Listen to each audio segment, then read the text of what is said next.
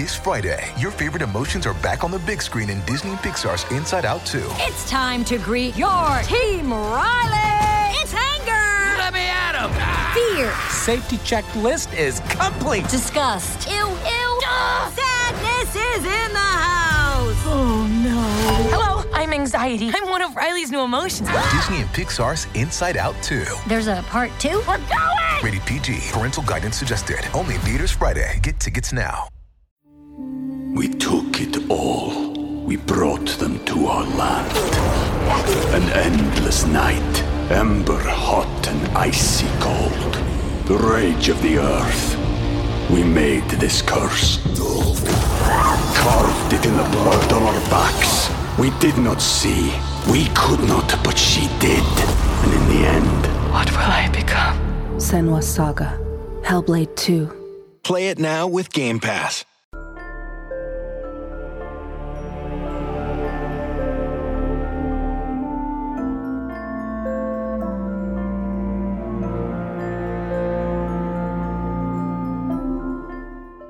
Welcome to Bald Move Television, the officially unofficial place for all of television. I'm your host, Cecily. And I'm your co host, Alexis. And we are today covering His Dark Materials, episode four, called Armor. Armor? Armor. Spelled the British way. Yes. Armor. all right. What did you think of this episode? I liked it. This has been my favorite episode so far. I'm biased. I like animals. There are a lot of animals. Aminals. Aminals? Animals. Cinnamon? Cinnamon. Animals. In this episode. Sorry, I lost my mind for a second there. And also Lin Manuel Miranda. It's great. I see your I face see we're having, differing opinions. here already. But yeah, I liked it. What do you think? um, I liked it. We are officially actually heading north Hell this time. yes. Uh, I think Lin Manuel is certainly having a lot of fun with what he's doing. The bears are amazing Absolutely. and full of so much feeling, I guess. Mm-hmm. I'm trying to think of what the difference is between Iorek and Simba from The Lion King. He's doing a lot of stuff with his. He doesn't really have eyebrows, but he's doing more with his eyes, I think, than Right. those characters did. Yeah, and I had to or I had to go to my local encyclopedia of knowledge, which is my husband, and say, "Are bears re- are polar bears really that big?" And I think it's actually very life size to what an actual polar bear is, and he's gigantic. He's enormous. He is like eclipsing the doorway of that church toward the end of the episode. Yes. It was amazing. but I still want to nuzzle his muzzle. Yes, I want to wipe it down with a cleaning wipe or something, and then Mm-hmm. I want to nuzzle it. Wipe all the little eye boogers out of his eyes and like give him a brushing, and I still want to cuddle with him. So Absolutely. do- he's doing a lot. He's doing the most for me. Do you want to go ahead and talk about the episode? Yeah, let's do it. Housekeeping. Our annual holiday type shenanigans start next week. Be on the lookout for a little trailer we've cooked up. Pickle Me This is our Rick and Morty podcast for season four, and on this episode, Rick hates heist movies so much he spends an entire 30 minutes subverting the whole genre. Find out what Jim and I have to say on Pickle Me This. Over on Bald Movies, in case you missed it, we saw A Beautiful Day in the Neighborhood last week, the quasi Mr. Rogers biopic that had us wondering if you could found a secular religion around the life of Fred Rogers. The answer is almost certainly, and that he would hate it. Pretty good argument against doing it, I guess. If you've enjoyed my occasional political tangents here on Bald Move, or maybe especially if you haven't, you might try listening to my new podcast on the Swizzbold Network, Three Right Turns. This week's episode is entitled Star Trek Republican, and I mean, that title doesn't intrigue you. I, I don't know. I, I, I also make jet noises with my mouth, so check that out. If any of these sound good, you can find out more information on baldmove.com to subscribe or search for the show name wherever you listen to podcasts. we took all. We brought them to our land. An endless night, ember hot and icy cold. The rage of the earth. We made this curse. Carved it in the blood on our backs. We did not see. We could not, but she did. And in the end, What will I become? Senua's Saga. Hellblade 2. Play it now with Game Pass. All right, we s- open with Lee Scoresby and his daemon Hester in the air balloon chasing a lead on Iorek. And from that vantage point in the sky, they see the Gyptians arriving at Trollesund at the same time. The most Lin Manuel opening for anything ever. I loved it. he got he got his uh, solo there in the beginning. um, so then we get down to the ground and see Lee Scoresby meeting the harbor master. Is what I wrote here in the notes, but you are telling me Sysselman Mhm. is a title and not his actual name. Yeah, yeah. So Sysselman is a, it's like a governor. Oh, okay. hmm But this town's really small, so saying that you're the governor of a tiny town is like saying I'm king shit of Dookie Mountain. Gotcha. Because it seemed to be, you know, I, I couldn't quite put put a pin on it. Maybe this is one of those Britishisms. Uh, but he had a office right there on the boat It's a dock thing, area. Mhm. and also the magisterium reported to him. But uh, importantly, he's played by Dutters, Dudley Dursley from Harry Potter. Oh yeah, Yeah. I was wondering why I recognized him at first. I thought it was just because he looks a little bit like Jared from Silicon Valley Oh yeah, you're right. in the the eyes and the nose zone. Yeah, he's thinned out quite a bit Mm-hmm. um, since he's moved out with his parents, and he looks gaunt. Yeah, hardly recognizable. Maybe the Death Eaters. Death Eaters? No. The oh my god, I'm a bad Harry Potter fan. is it not Death Eaters? No, Death Eaters are Voldemort's followers. I'm talking about oh, the, that's what you're trying to say. the the the guys you scare away with the Patronus charm. The- the- the- the shouting. Dementors. Dementors. Dementors got to him, so eh, whatever. He wasn't that great to begin with.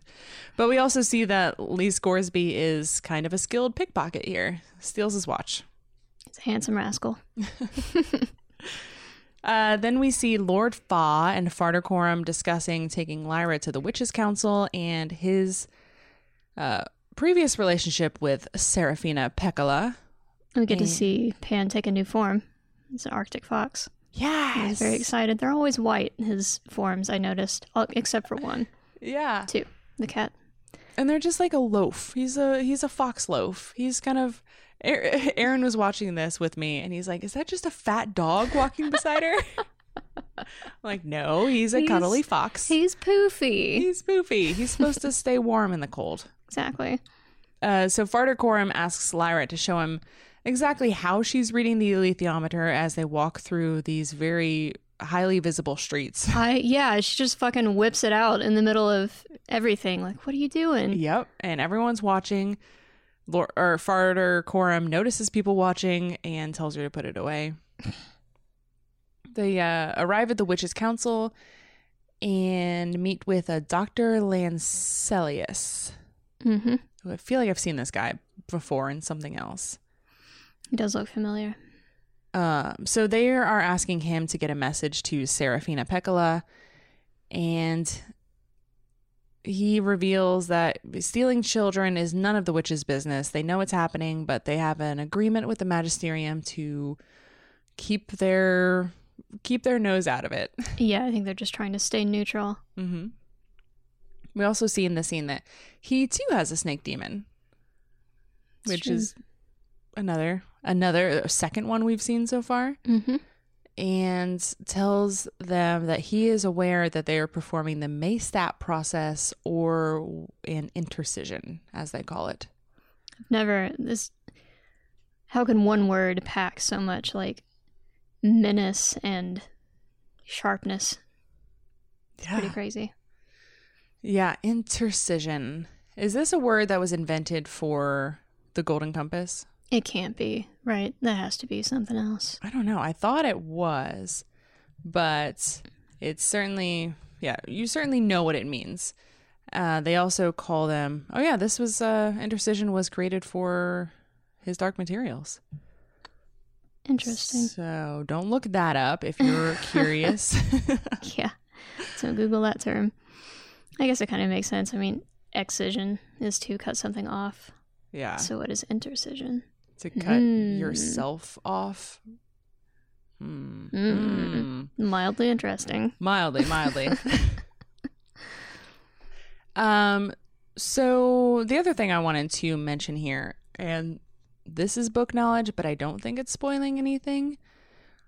But the witches are all female, right? hmm So they have a man, specifically a male, on the ground to handle sort of their, you know, council affairs, Right. He's their representative in Right. this town. which I thought was interesting. Mhm. Did they always choose men to be the representatives on the ground because they can't have a, you know, lose any witches in the field? Maybe. Maybe they think people will look more kindly upon a man than a woman.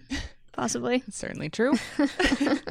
we need men to deal with men's business. hmm Uh, before they leave, Dr. Lanselius asks for Lyra to demonstrate using and reading the alethiometer, and she does so to find Serafina Pekkala's pine spray.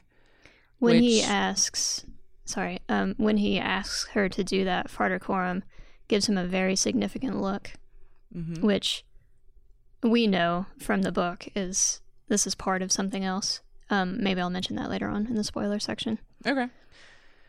Um. So, so of course she finds it with the alethiometer because we know Mhm. that she can read this effectively. Right. and he gives her a little piece of Serafina Pekkala's spray to use any time to summon her. Yeah, we're uh, getting set up for a future Hell Serafina moment Yeah. instead of Hail Mary. You see what I did there? Yeah, I see It what you did there. Thank you. Just uh, do three three northern pines and five pine oaks and uh, hail Serafina, like counting a rosary. Gotcha. Okay. I bet it smells amazing down there in that cellar. Absolutely. I yeah, I would love to have a room full. I'm so excited for Christmas. I'm just excited for Christmas and getting a tree in my house so it can smell like that too. You could cheat like me and get those those scent sticks and hang it in your fake tree. mm-hmm. I like doing that. So she, you know, demonstrates her power effectively, and before he leaves, he tips them off on to where they can find an armored bear for hire, possibly. Dun dun dun! Don't have to wait long, because then they find Iorek Byrnison at the metalworks. Oh yeah, I wanted to say his his very pronounced pronunciation pronunciation, Jesus Christ, of Iorek Byrnison. Like, all right, this is the definitive. We know how to say this dude's name now. Yes. Iorek Byrnison. Well, I'm still gonna say Yorick Berenson because I like that better. It's got bear in it. Yeah. So Iorek says he's seen the child cutters. He doesn't like it, and he's uh he's a bear principal. But uh he can't do anything because he doesn't have his armor. And I love that he's just he's ginormous. We already talked about how cute he is, but he gets in her face, and I don't know how she resisted as a 12 year old girl the urge to reach out and just pet his soft face. Because I was petting my TV. The teeth. Probably the teeth. the teeth, I yeah. had to guess. His breath probably isn't great. It's all whiskey and. I was fish. thinking about his Ew. breath because he's his where he is. There's like blood in the mud puddles and stuff. It, yeah, Yeah, Mhm. blood puddles.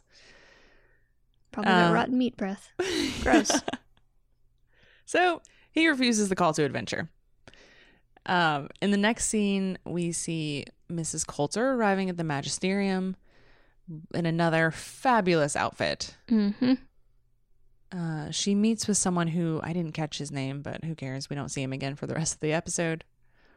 Yeah. And there's a lot of magisterium members that sure like to look at her as she passes. And he says, Well, you do have a reputation for stirring up trouble. hmm and uh, her monkey reaches for her hand at this point, maybe to comfort her, and she refuses that. Slaps it away. Leather monkey slap. Yep. No comfort allowed. Nope. No hint that she is having any kind of emotions. Nothing. None of that. So we go to a room where Father MacPhail is attempting to scold her for her actions. Uh, the cardinal arrives and offers her her sustenances. Um, Cardinal Kowtow. It's Sturrock, but he's Cardinal Kowtow in my heart. I can't. That posture and the way he like is looking up through his eyebrows. It's the worst. yeah, it's It's, the meant to be the worst. I don't understand what he's doing because it's definitely not a spinal issue.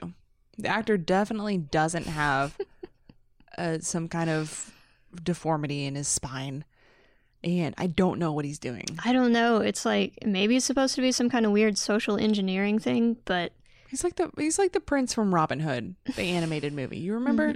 That's just what he, he reminds me of.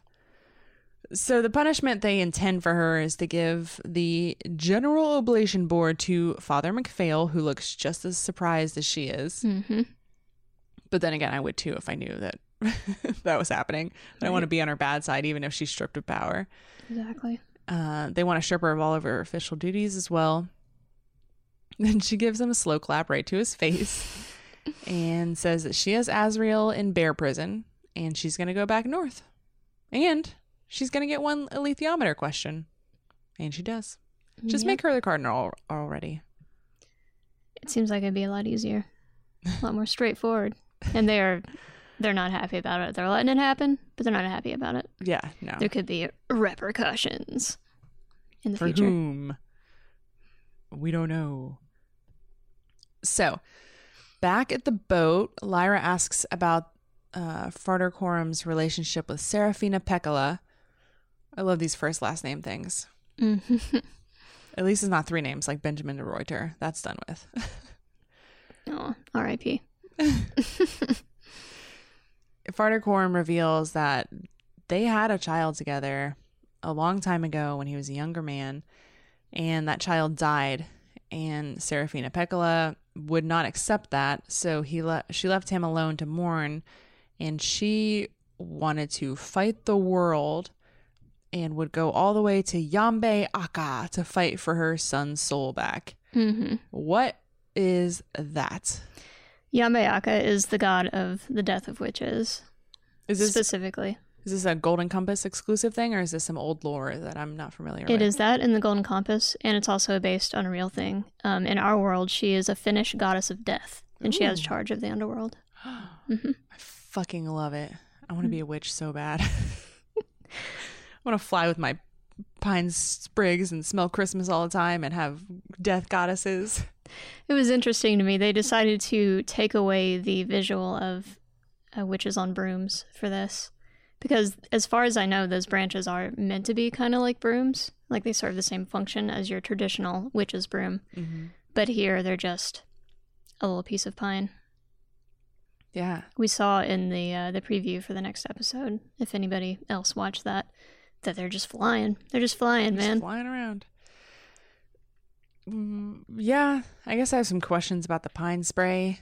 Mhm. Do is this just a different tree? It's a Or you can- cloud pine specifically. Oh, really? Yeah. Okay, so they're just all. So can witches pull a spray from the same tree, just a different branch, or I think so. Yeah. Okay. And then just make it theirs somehow. Mm. Magic, you know. Mm-hmm. Yeah, magic. There's not that many sprays to give out, so must be something really special for Lyra to get one to use whenever she wants. Yeah, a needle off of one. Uh, so then we see Lee Scoresby arrives at the bar, and this is just a really bizarre scene. I'm not going to sugarcoat this one. This he goes in loudly, picks a fight with ev- all and everyone, and also asks about Iorek, and just has a whole. It's just a whole scene of him chewing the scenery. He's giving a stage performance for television and it's just all an elaborate way to get his ass kicked and pickpocket a few of the locals. I see you have a different opinion. I would agree with that. I agree that he is doing stage acting more so than, you know, the slightly more subtle, understated acting for film. Um, I still thought it was really fun to watch. Mm-hmm. Um, I have some insight into his character. I know that he is just kind of an abrasive ding dong, Uh-huh. basically, and this is just his style. Like he he lacks subtlety. That character, so it makes sense. Yeah. And I also really enjoyed.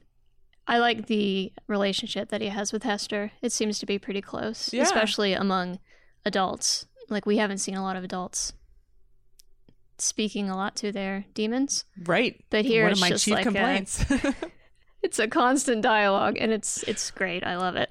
Yeah, yeah.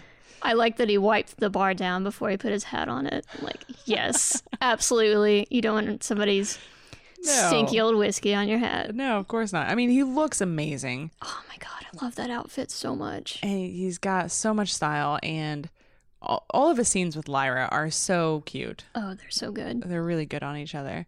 Especially like later, we'll see the face he makes at her when Yor growls. I love that. Mm-hmm. Um, but I just hate Lin Manuel as Lee Scoresby. I do. I don't like it at all. he he does seem like he might be a little too young for the role. Just Maybe you know, young, but also he's got this like uh, Texas accent that comes and goes, and it's. Uh, he just, I don't know. I feel like how many musical scenes are we going to get of Lee Man- Lin Manuel? I, I'm not. I don't want to rail against it too much. I mean, that's that's all well and good, but it's just it's just different. It's just very different. it's very different. Yeah, if you come into this expecting your Sam, what's his face? Sam Elliott. Sam Rockwell. Sam Elliott. Samwise Gamgee. No, if you come into this expecting Sam Elliott, um, just don't do that to yourself. Be be kind. Yeah. Expect Lin Manuel Miranda being a little bit of a Ham. scamp and a ham, a hammy scamp, Ham scamp. and that is what you'll get. All right. So then we see Mrs. Coulter at the magisterium asking Fra Pavel, pa- Pavel, why did I go so extra with that? Asking her one question of the alethiometer, and that question is, Who is Lyra Belacqua? And he says, Surely you of all people. And she's like, Just ask that question. You know what I mean. So I assume this is her learning about this prophecy that we as the audience already know about. We That- don't know what it is. Yeah, exactly. That was this was me realizing, oh, maybe she doesn't she doesn't know about it yet, and if she doesn't, maybe the magisterium doesn't either. Right. Maybe just she wants an update on the prophecy. Something, yeah. Something. I don't know. I maybe was making some assumptions in the earlier episodes that I shouldn't have been. Oops. Happens to the best of us. Uh, Lee Scoresby meets Lyra like in the square. like he's just going around yelling about where the bear is, making his intentions entirely known, which I thought would be a problem at some point, but really isn't. Uh, and I'm just thinking of other questions like, how did he know to come here for Iorek? Wouldn't you just immediately go to the metalworks if that's what his thing is? Uh, nope. Don't think about it too much. So she says that she knows where the bear is and she's not going to tell him until she trusts him. I like this scene. I really like um so Lyra is the one speaking to him first. And he tries to pass on the authority to Farder Coram, and Farder Coram was just like, This is her. This is her show, man. I love this. He passes it right back to her. That's wonderful. It's is- such a great subversion because Absolutely. normally people adults don't trust children and don't Mhm. listen to children. Lord Faa even tries to do it at some point. And like not only is she a child who knows exactly what she's talking about, she has the science to back it up. Mhm. I guess you couldn't call it science. Could you call it science? The alethiometer that everyone knows and trusts that she's can read. Um, and Farder Coram just puts his faith in her. As a man who has loved a witch in the past, you can tell Mhm. that he's learned who to trust and believe women, you know, Yeah. Absolutely. especially the young ones. And her look of smug satisfaction when Farder Coram says that, I'm just following her lead. So good. It's wonderful. And then she she walks on the deal. Yeah. Oh man, just like somebody walking off of a car lot. I love it. Yep. It's wonderful. So good. Uh, but, you know, he doesn't, ends up not needing her until later. So we see Lord Faa and Farder walking at night, and Serafina Pekkala's daemon arrives, and we learn that witches can send their distances, or their daemons great distances away. Mm-hmm. Um, so Farder Coram recognizes Kaisa, the hawk. Yeah, she's a white hawk. White I'm hawk. pretty sure. Um, in the book, or not, not she. He, he is a white hawk. In the book, he is an enormous gray goose. Goose, yeah. Yeah. I That was really hoping for a goose. I was too. because once again, I feel like it's a cop out to have 75% of your characters have hawks as daemons. Mhm. Yeah, that's And- definitely a budget thing. Yeah, and we barely got any pan in this episode. And we got two snakes. Mm-hmm. It just feels like as co-stars and also main characters of the series, they should be in it more.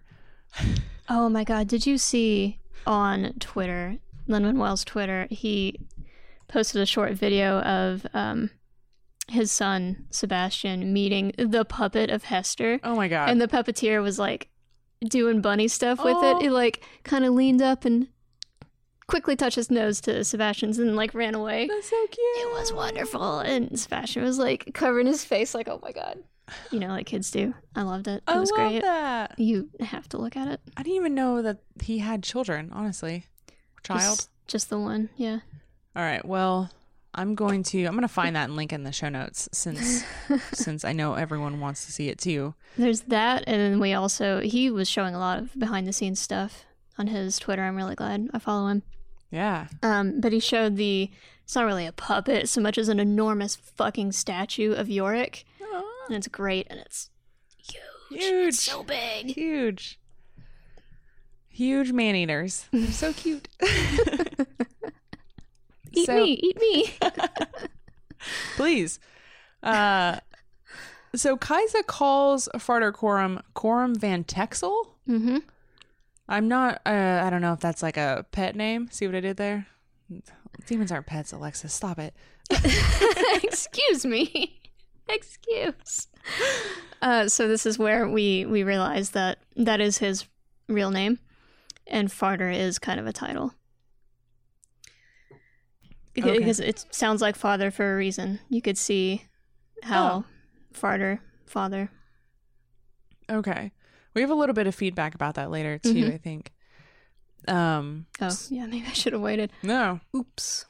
We'll get more into that later. I don't want to like spoil it for anyone that thinks that that's a spoiler. I don't even know if it is, but we'll talk about it in the feedback. Uh, Kaiser, uh, Kaiser, Soze, go on. Kaiser Soze of the Third Reich. Uh-huh. says that uh, the children are four days north in Bolvangar, and Bolvangar means fields of evil in a language. Mm-hmm. Uh, Sarah- Norse. What is it? Norse. Bowl is like bad or evil, and Venger is a plural for fields or meadow. Mm. Meadows. Okay. Uh, Serafina Pekkala will support them wherever they go. Mm-hmm. And as he leaves, you get the shot of uh, F- Coram with these tears in his eyes. Like, just he either probably loved this woman so much and was just devastated that she she lost or that he lost his son and I don't know if they do marriage or anything, wife, the mother of his child at the same Mhm. time. But just seeing her daemon was enough to bring that back. And he is absolutely killing it in this role, James Cosmo. He absolutely is. Yeah. He's doing so much. Then we see Lyra and Pan watching the Northern Lights, and they can glimpse the hidden city with their naked eyes. Mm-hmm. I don't know. I don't know what that means yet, but it's something that Asriel had to set up a complicated machine to be able to see, Right. and she can just see it. And I don't know if that's because she's a child or because she's a special child. Or because she has started being able to read the alethiometer, That- and whatever caused that to start happening also has something to do with maybe it's all dust. Ooh, yeah. Ooh. Questions, questions we need answers for. Mm-hmm. Um, Tony finds Lyra and they have uh, a little moment. A little bonding moment. Yep. I don't know if they're. I don't know if this is his being aged down is coming to fruition and that they're going to have, uh, uh, you know, a young relationship or something like that. A love triangle. yeah, I don't know. Or maybe they're trying to remind us that Lyra is a girl that is old enough to start thinking about boys so that it makes more sense later on. I don't know. right, yeah. Maybe so you don't ship her and Roger if we ever see Roger again. I don't know. I don't know either. I'm um I kind of want to talk about the geography of this for a minute. I don't know why, but the first time and maybe the second time I was reading through the books, I thought that they say that this, you know, place is in the north, and I was thinking like some fucking abandoned middle of nowhere location, but I was looking at the map of quote unquote Lyra's world, and it if you lay that world and our world world on top of each other, the geography lines up. Mm-hmm. So uh, Trollesund is they call it Lapland Okay. in the show. So it's the the s- the southernmost port of Lapland, which is Finland in our world. okay. So this Bolvangar place is just the the most northern part of Finland, which is technically um, Norway. Okay. That's not very far. It's not very far. No. We didn't go very far in this. I figured. I figured that it had some sort of real life parallel Mhm. because I think uh, Iorek and maybe Iofur, Yofer, Iofur, Eofer, I think. Eofer, they have vaguely sort of like Nordic accents. And they're from uh, Svalbard, which is a real place here. It's called Svalbard here too. It's the northern um, archipelago. It's the Archipelago. it's like a big island kind of. Yeah. Um, the northernmost archipelago of Norway. Archipelago. Archipelago. Archipelago. Archipelago. That's a cool name. Archipelago. Okay. Archipelago. Archipelago. Papa boopy. All right, we Okay. nailed it. so then in the next scene, we see Lee finding Iorek finally. And it's been three long years since they've seen each other. But Lee owes Iorek a debt for some reason. He saved his life. Mm-hmm. And, uh, but unfortunately, Iorek is drunk and asks Lee to, to leave because I think he's just embarrassed to be seen without his armor and in his drunken state and to be brought down so low. And Lee wants to help and he's going to. Yeah, Uh, Iorek is kind of too down on himself at this point to be willing to accept help. Yeah, I like this scene. I'm really curious about the backstory of Lee and Iorek and how they got to be buddies and I'm sure they have some really fun adventures they go on. Didn't you you gave me a book. yeah. Is this about their first meeting Uh-huh. adventure? Yeah, Okay. that's what that was. I haven't read that yet, but Yeah, we find out in that book. I it's not too much of a spoiler. Lee won his balloon in a card game because okay. of course he did. And Iorek, they kind of helped bail each other out of a town where shit went sour. Very similar to this, actually. Yeah, I could see how. He comes Lee comes hard. it's oh yes, oh yes, he does, and he's always been like that. Seems like I don't know. Seems like you get a lot done just kind of, you know, being a little bit more subtle about it. But you just walk in and announce your intention, your intentions. I mean, there's something very honorable and admirable about that honesty. yeah, he's a straightforward con man. yeah. Is that a thing? I guess it is now. Like, hey, if you're gonna get within two inches of someone's face, then you're asking for your watch to be snatched, right? It's true. Yeah, You're gonna punch a guy and you lose your watch. That seems fair. wallet or two. You know. Uh, so Lee goes to the Sysselman on Iorek's behalf and says, and I think, I assume he made this up, but says he's got a bill where he officially won Iorek's armor and he tries, they try to cite law back and forth to each other. Um, before he eventually tries to bribe him Mm-hmm. and intimate that he, you know, can just change his mind with enough money. Uh, but this is a Sysselman who's very sh- serious about his duties. Well, he's implying that the magisterium already bribed him to do this in the first place. Oh, so he's like, yeah. So he's like, well, if you you already accept bribes, clearly, so here, take my bribe. And the dude was like, affronted, Oh, hypocrite. And then he pulls out a gun on him. So all right. cool. I assumed, I assumed that he was just cowed by the power of the magisterium, but It's I guess it's the same. Both, yeah. Uh, so yeah, so under threat of gun, he leaves. Accurate. Uh, then we quickly see Mrs. Coulter practicing her pitch to Eofor. Eofor? Jesus, come on. Yofer. Eofor. Fur, it's right there in the name. And I think her monkey comes very close to speaking and she shushes, shushes it. Shush, shushes it. Shushes it. Mm-hmm. Um, Yeah, I think he was gonna say something along the lines of, "You've got this" or something, and she's like, "Bitch, I already know. I got this. Step off." Or just gonna give her some advice, like, "Oh, have you have you thought about what to offer him for this instance and this instance?" Mhm. Uh, she's got it. She's perfectly prepared. Yep, no dialogue allowed whatsoever. So back at the dock, the Gyptians are preparing to leave, and they already know that Lord Asriel is being held by the bears, and they know about Bolvangar, so they're going to go ahead and go. Mm-hmm. Um, and Lord Lord Foss says that Iorek is a savage, and he talked to someone, probably the Sysselman or some other magisterium asshole, and she pulls out the alethiometer to fact check his ass immediately. Again, in the middle of the docks. Cool, cool, cool, cool, cool, cool. Yeah. Uh, she knows that she knows that Yor- or Iorek was tricked, but Lord Faa doesn't care, and he insists they leave anyway. S- Again, why is anyone doubting her? She's the prophesied child. If you don't have her on board, then what are you even doing this for? I know you're trying to find your kids, but you really need her Oh yeah.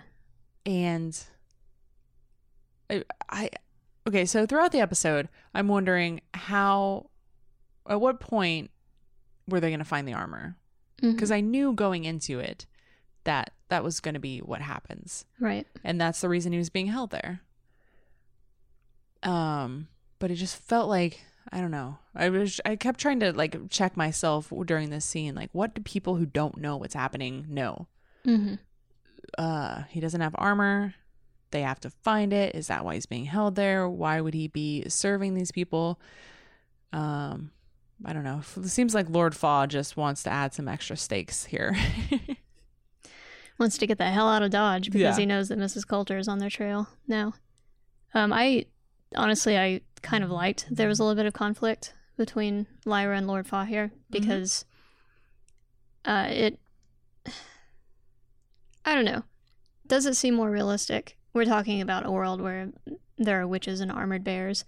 Does that even matter to say that something is realistic or not? Like, if she were just getting everybody to blindly agree to her, like she does in the books a lot of the time. right you can't just uh, yeah it's it's tough because you can't just trust in well i'm, I'm gonna still gonna call it science here you can't just trust in these facts immediately you need to know that you have good instincts as well and that you're making good decisions even with all of that information even if Iorek was tricked and everything then what's the best thing for lord Faa to do for his people Exactly. Yeah, he has a lot resting on his shoulders, yeah and leaders uh, sometimes have to make difficult decisions, even though they may not seem like the most correct thing to do right in the moment. And, you know, she's so new at doing this that maybe she knows the truth, but maybe she doesn't have the exact details right or Mhm. something like that. Or maybe it's still not even the best thing to do, even if she's right. Um, and he was right about going north to London and he had to convince everyone to come along with him then. So, yeah, I get it. Um, but you know, she's also a 12 year old girl Mhm. and nobody can double check the alethiometer to make sure she read it right. Exactly. So yeah. She could, and she's also known for telling stories. So she could just say the alethiometer told me, and she's lying because that's how she's playing this bluff. Yeah. She uh, bluffs a few times in this episode, so it is not entirely unlikely. right. Um. So then we see back at the Myster- magisterium, rather, Boreal accosts Fra Pavel in the hall and wants to know what Mrs. Coulter knows. He calls him ratty a few times in the scene and threatens to expose his filthy predilections. Uh, which I don't know. Is he gay? I assume he's gay or something. Or maybe he's fucking kids, but also like, why would you hide that for him? Well, according to the right. church, every gay man is a pedophile. Well, so yeah, yeah, it's just, it's just faith versus science, I guess. I guess. Um, I don't know. I don't know where Ratty comes from. I don't have any greater insight into that. So yeah, he wants to know what Mrs. Coulter knew from the alethiometer, and then wants to know what Grumman discovered. Mm-hmm. But then changes his mind to reframe the question and how Grumman discovered what he did. because right now I'm thinking Is- that nobody knows he's traveling between worlds. Mhm. So if he asked Fra Pavel to find what he discovered, then surely all of that would be revealed to Fra Pavel and the Magisterium at the same time. So if he asks how, he can trace him back that way. Yeah, he he asks how can he find what Grumman discovered. So he instead of just asking straight what it is and not having any context for it, Mhm. because the alethiometer is not, and especially the way that these old dudes with books read it, it's not very intuitive. You get like a surface level of an answer to your question, but nothing deeper. Mm-hmm. So he decides to ask a much more specific question, which is, "What is my path to get to there?" Which I think was a smart move. Yeah. he says to report back with whatever he finds. Mm-hmm. Uh, why not just stay for the reading like Mrs. Coulter did? Because it takes weeks. really? Yeah, when these dudes do it, it takes weeks. When adults specifically do it, it takes a long time. Oh. I think they mentioned that uh, when Mrs. Coulter was first asking questions back in that earlier scene. They said it can take up to X number of weeks to get an answer. Gotcha. There was a Mhm. scene of them standing over the alethiometer, or I thought it was, and it seemed like she was asking him to ask right then, and she was watching. That's what confused me. They have to go through the books and like write down all the meanings and then cross reference Mm. because, yeah, they can. From what I understand of what I've read, they can get in the correct mind state to ask the question, Mhm. to pick the right symbols, ask the question, and then get symbols back. But from there, they have to flip through, you know, the 20 books of alethiometer stuff that they have Mm. and actually research it. Where, as we've seen with Lyra, it's intuitive. She just knows. Gotcha. She's riding up and down that ladder. Yeah. Lyra decides to find Lee to help find Iorek or help convince Iorek to come with them. So while she's attempting to hire him, she steals all of his bacon. Yes. And uh, you know, she comes to the conclusion that they have his armor and Lee shares to with her and us that the armor is like a bear, an armored bear's daemon. Mhm. So it's it's very important. You can't just go off and get some other armor. You can't just leave it here in the town, Right. especially since well, uh, yeah, we see that he has forged this armor himself out of sky iron, and it's a new armor that he made after he was cast out from the bears proper, whatever you call a, a gathering of bears, I don't know. tribe, clan, Mm, Clan sounds good. bear clan. Bear like it. clan. Uh, in the scene, we also get my favorite line from the books, and it was also in the movie, and we got it here again. I'm so glad. But war is the sea he swims in and the air he Mm, breathes. Yes, the bear himself is not saying it this time, but we still got the line. yeah, Loved it. It's good. I don't know why I like it so much. It's very poetic. Um, then we see Lyra going to Iorek Byrnison in exchange for him joining their motley crew of ragtag Gyptians. She will tell him where to find his armor, and he also must agree not to kill anyone unless they pose an actual threat to his life or they attack him. Seems Uh, like a fair trade. so yeah, so she looks it up immediately, and Iorek runs off to the center of the oratory. And he's breaking everything along the way, almost including Lyra. He's just going in a straight line, man. The shortest, uh, what is it? Path between two points is a straight line. Yeah. hmm That's where he's going. Just through things like a Just leaving a bear shaped hole through the town. uh so the magisterium goons and Sysselman try to shoot him down, but that's that's a stupid thing for them to do. yeah. Bullets are just they're- bouncing off of that armor. yeah, as they're desperately trying to stuff uh, gunpowder into their guns and reload their single shot pistols. uh Iorek almost crushes Dudley's head before Lyra steps in and she's like, "No, just walk away with me." And also Lee shows up and helps, I guess. That's what he makes that cute face at her. And um they agree to leave together while Kaisa, Serafina Pekkala's w- witch, not witch, her daemon watches over them. Mm-hmm. I I want to hope that we get more scenes with Lee and Lyra, but I know that we won't really. Not like this. Mm-hmm. Not scenes like this. That's kind of a shame Yeah. Because is. it's so good. It's two two bluffers playing off of each other. yeah. yeah. I mean, we don't know. The show could remix everything, and we just got all Lee and Lyra scenes. It's Or true. replace all the Lee, all the uh, Iorek stuff with Lee stuff. Hmm. They did. They've already remixed a lot of stuff in this episode. Like we we end up in the same place, Mhm. so it doesn't really matter that much. But they have changed some things for efficiency here. Lyra surprises Lord Faa with uh, Iorek as well as Lee. and you can see that Lee is really charmed by how well Lyra can bluff. And he makes his pitch to Lord Faa for his services. So I'm kind of surprised that the Gyptians are paying for any kind of help, but um, having an aeronaut seems like a pretty pretty decent thing to pay for. It's also easy to uh, say that you'll pay for something because you never know who's gonna who's gonna die in this crazy mission that they're doing. exactly.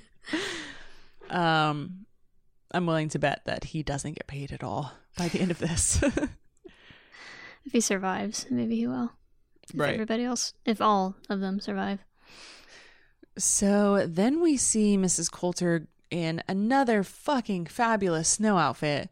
Like And I, hat, yeah. I'm really anti all impractical snowshoe wear, Mm-hmm. but it's worth it for what she's she's doing here. Yep, it's her. It's her cave walking clothes. Mm-hmm. She goes to Eofor Ragnarson's King Bear Cave to ask for control over Asriel. Mm-hmm. Um, in exchange, she's going to offer a baptism and acceptance into the magisterium.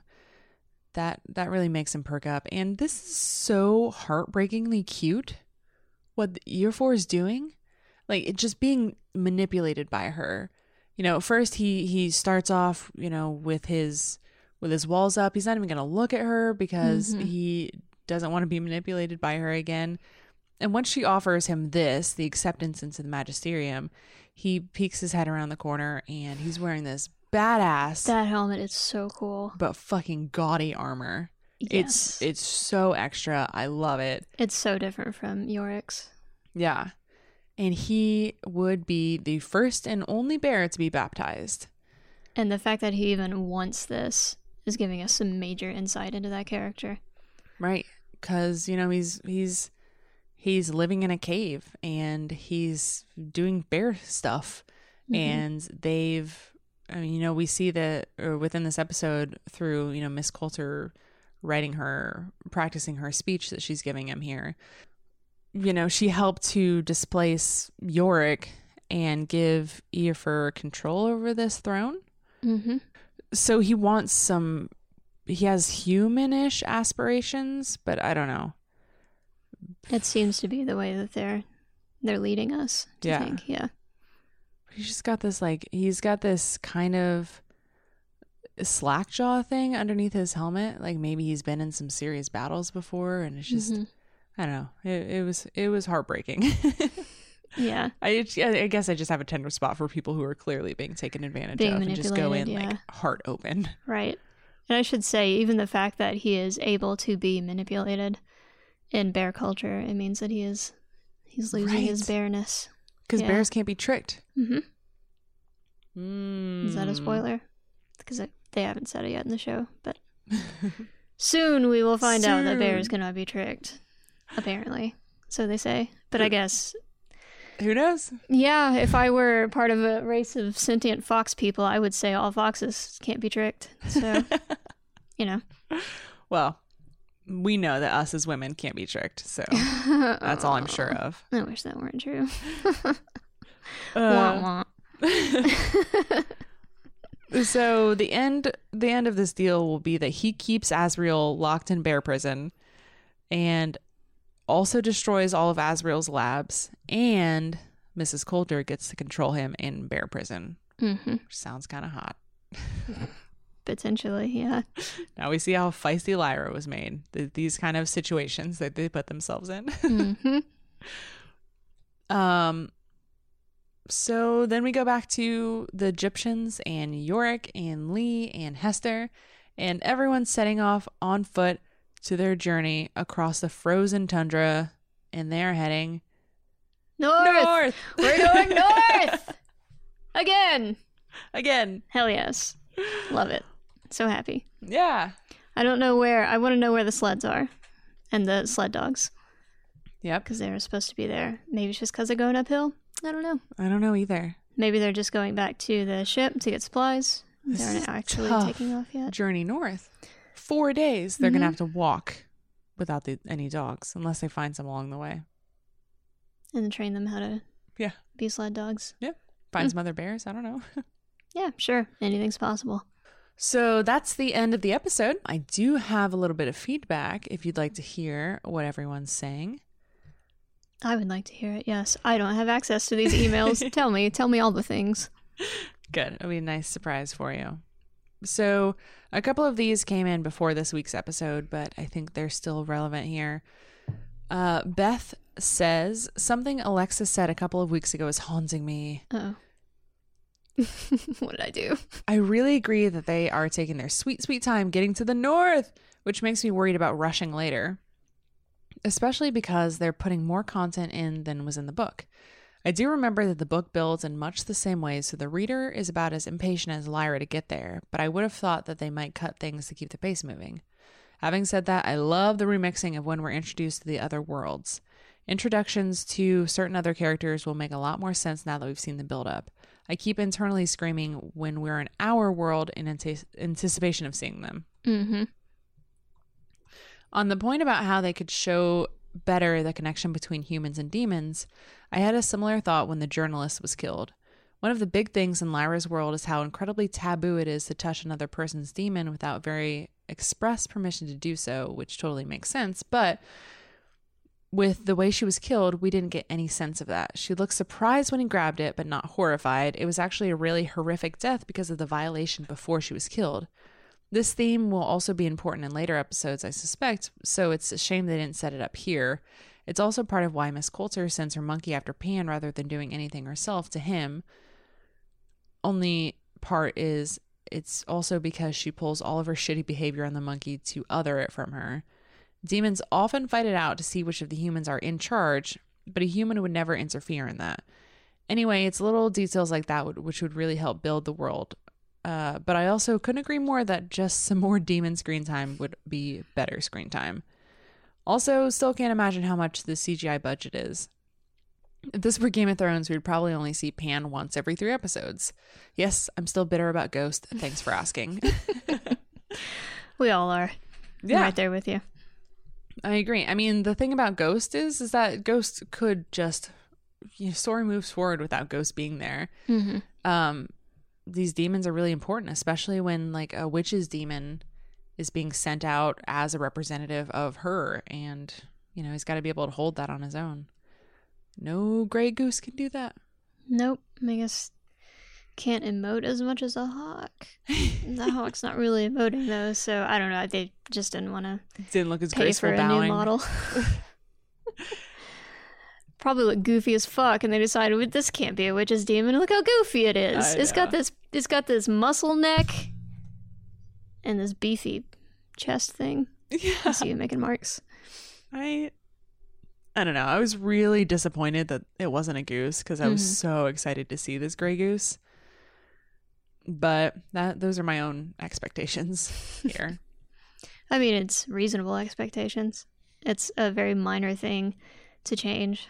I just keep thinking of Farder Coram saying, I'm really surprised that Tony's daemon chose the form of a hawk. Really? We're not. nobody nobody else is.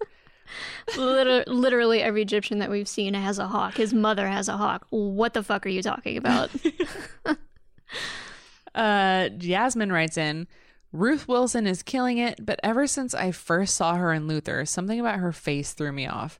Then I realized it's her mouth. It's too big and curls up like a cartoon when she smiles. It makes her look like Dr. Dr. Finkelstein from The Nightmare Before Christmas, and it freaks me out. Okay, I had this exact same thought. I don't know if anyone out there listening who also listens to our American Horror Story podcast, but I do have this I don't know, how's a good way to say this without sounding like an asshole. I notice these things. Mm-hmm. Like Sarah Paulson's very moist upper lip. so I immediately noticed this on Ruth Wilson, but I wasn't willing to say it because I'm trying to keep this positive, mm-hmm. no matter how much Lin Manuel Miranda tries to take that away from me. and I don't know, it doesn't make her any less attractive or anything like that. It's just once you see it, it cannot be unseen. So thanks for ruining, ruining that for us, Jasmine. Second part Do you think this series is being a bit over dramatic while taking too many episodes to lay out the story? I read all the books as a kid and I love them, so I know the general story arc, but I've been trying to gauge how good the show is by my fiance's reaction as a non book reader, and he seems ambivalent and not that excited so far. The scene in episode three of Lyra giving a rousing speech to the Gyptians and then rapidly listening to this, oh, I'm sorry, raptly listening to this random little girl tell them they need to risk their lives and livelihoods to go north seems a little ridiculous, but maybe I'm overthinking this? I mean, these are all fair points. I can't argue with them. Yeah, I get that, that they are. This does seem a little bit far fetched, but you also have to keep in mind, and they did lay this out in this in the show, is that the Gyptians are all pretty well aware that she's this prophesied child. So even if she weren't compelling, which I think she is, uh, I think they know that that's the right choice. And there are people like Lord Faa and Raymond Van Gerrit who will always push back Mm-hmm. against what's just against what's rational or just what's assumed. These people want to still have control over their lives. So they're that voice of the audience saying, oh, Why are we doing this? Let's think about it. Right. Um, especially, well, pertaining to that scene, it could also be an ego thing because you have this very small girl saying, We should fight. And if you say, No, we shouldn't fight, that makes you look a little bit like a coward. Right. So that could be some motivation there too. But I do almost feel like this scene where Lord Faa is telling her, No, we're going, forget the bear, let's just go, is almost like an apology for that Right. previous scene and how mm, vaguely unrealistic it is. Right. Yeah, and it's not it doesn't become real until it's it, it may be 27 kids, but that you know that's just an abstract number. It's not my kid. It's not my life that's being affected. So, yeah, I get that. Uh next email is from Jared. Jared says, has a quick question on the books versus the TV show. Uh, Jared is not familiar with the books at all, and just the TV and just the TV show. So, how true is the TV show keeping with the book? Also, are the books already finished, or is it still ongoing? I see they've already been renewed for season two, and I don't want to get into a GRRM Game of Thrones situation. Uh, can you are you able to speak to that without spoiling too much? It's the end of the feedback, so if you're if you're still listening, be prepared to know how much of the story we get into, I guess. Um, I yeah, I can talk about it without being too spoiler. I will say they have changed the the way that information is being given to us in some ways, but as far as the the the main points of the plot, it's following the books pretty closely. I would say we're just getting more insight into what is happening outside of Lyra's perspective. Did you say that they are cutting some of the second book, like the other our worldness, into this season too? They are, and it's not. They aren't like changing the the when of when things take place. All they're showing is the lead up to things that happen in the second book, but from the perspective of these characters that are introduced in the second book, or you know their their actions that are introduced in the second book. Um, they're showing the lead up to that Okay. here in this. They're cutting that in, which makes sense. It's you know linear storytelling, and it's preparing us for the frankly quite weird shit that happens That happens at the end of this particular adventure of Lyra's going north. Ah, yeah. Jared also asked, "Are the books already finished, or are they still ongoing?" You have nothing to fear on that point. The original trilogy is finished, which is what the the show is following, and the second trilogy uh, is almost finished. There's one more book coming out, and I'm pretty sure that's coming out pretty soon, within the next couple of years. Pullman is pretty good at sticking to deadlines. That's good. Yeah, and he Yeah. did the right thing. He finished the original trilogy or the original series and then started adding the supplementary material, I think. mm-hmm. You're the expert here. It is, yeah, it is supplementary. It's the the beginning beginning of the story and also the end end of the story. Mm. You think uh just I'm asking you for speculation now. Do you think that's going to be it? Or you think maybe there could be more other stories like I don't know, whatever main characters we end up with, their children in the future. You think they'll do anything like that? I don't know because what it almost everything that we're shown is from Lyra's perspective. Okay. There is a secondary character whose perspective is introduced in the new trilogy, but I don't know if there's any future in that. I don't know how many answers are going to be given by the end of the new trilogy. It's it the second book ended in a weird place. and I'm really interested to read the third one.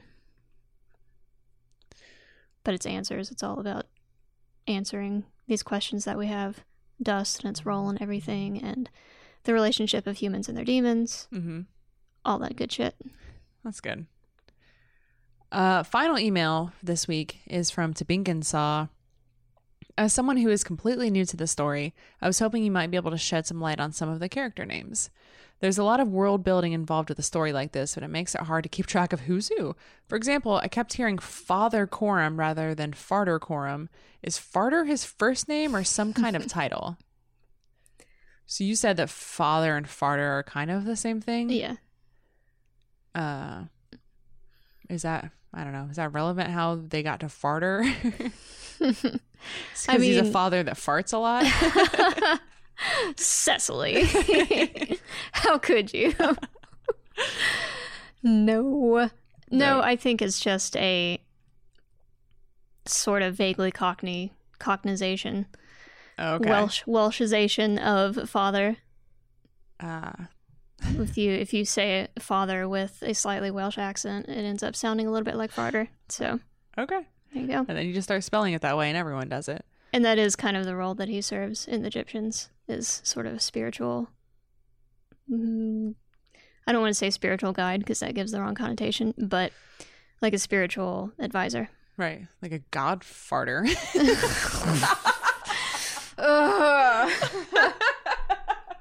the fartist.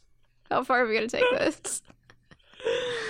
The fartest take it as ah. far as i can go I just aged four years. I hope you're happy. i am i really Oh am God, it's like six more gray hairs. Tabinkinsaw says, similarly, I wonder how one becomes a lord in this world and what it means. There's a Lord Faa who appears to be Gyptian, if I'm not mistaken, and there's a Lord Asriel and a Lord Boreal, and none of these people are in league, so I'm curious why they have the same titles. They all have power, so they can call themselves Lord. They all have magical powers. power either through money or just other people's regard for them. Lord Boreal uh, has money, obviously. Obviously. The way he dresses and everything, you can And his tell. Tesla. And his Tesla, yeah, he he has power in that in that way.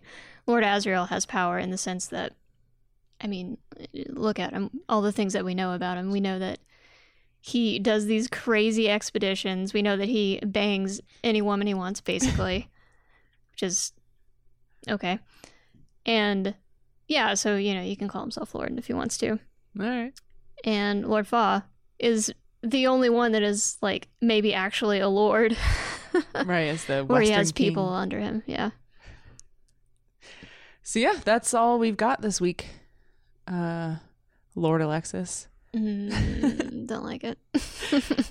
So we are going to talk about spoilers that are regarding any and everything, but mostly just this season kind of spoiler knowledge. So if you don't want to know something will definitely be spoiled for you, you can tune out now and we'll see you next week. Okay. Um, the one insight I have, and it, there could be questions why a priest was holding a bear's armor, a spe- like specifically a priest. Mm-hmm. And in the book, uh, Lyra reads the alethiometer, and she, or in her reading of the alethiometer of where the armor was, it gives her additional insight that the priest was testing it for spirits. Ooh, Yeah, interesting. which never has anything to do with anything else ever again. Oh, really? Kind of a throwaway line. I can understand why they didn't include it here. Huh. It's just, Just because the magisterium just doesn't understand the power or the connection between, you know, your soul and this thing. hmm they're mad curious about it. They are testing the relationship between daemons and people. hmm And this is some kind of foreign concept that they, all they can do is throw their own magic at it. Yeah. Also, like, what are daemons composed of? Is that is that matter the same as the matter in other things that are also very important? Hmm. Who knows? They want to know. They certainly do. It's called experimental theology, which is physics in our world. I think they'll go into that a little bit more. Hmm. Well, in the second book, but I don't know when it's going to come in the show. Maybe two episodes from now. If at all. If yeah. at all. Yeah. That's all we've got this week. Until next week's episode, I'm your host, Cecily. I am three polar bears in a trench coat. Alexis. Bye. Bye.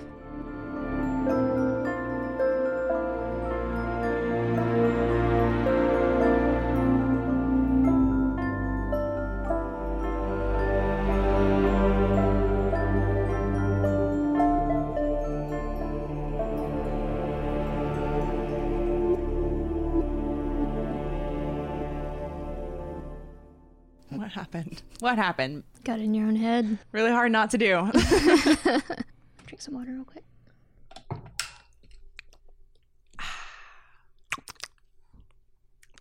No, it's just for you.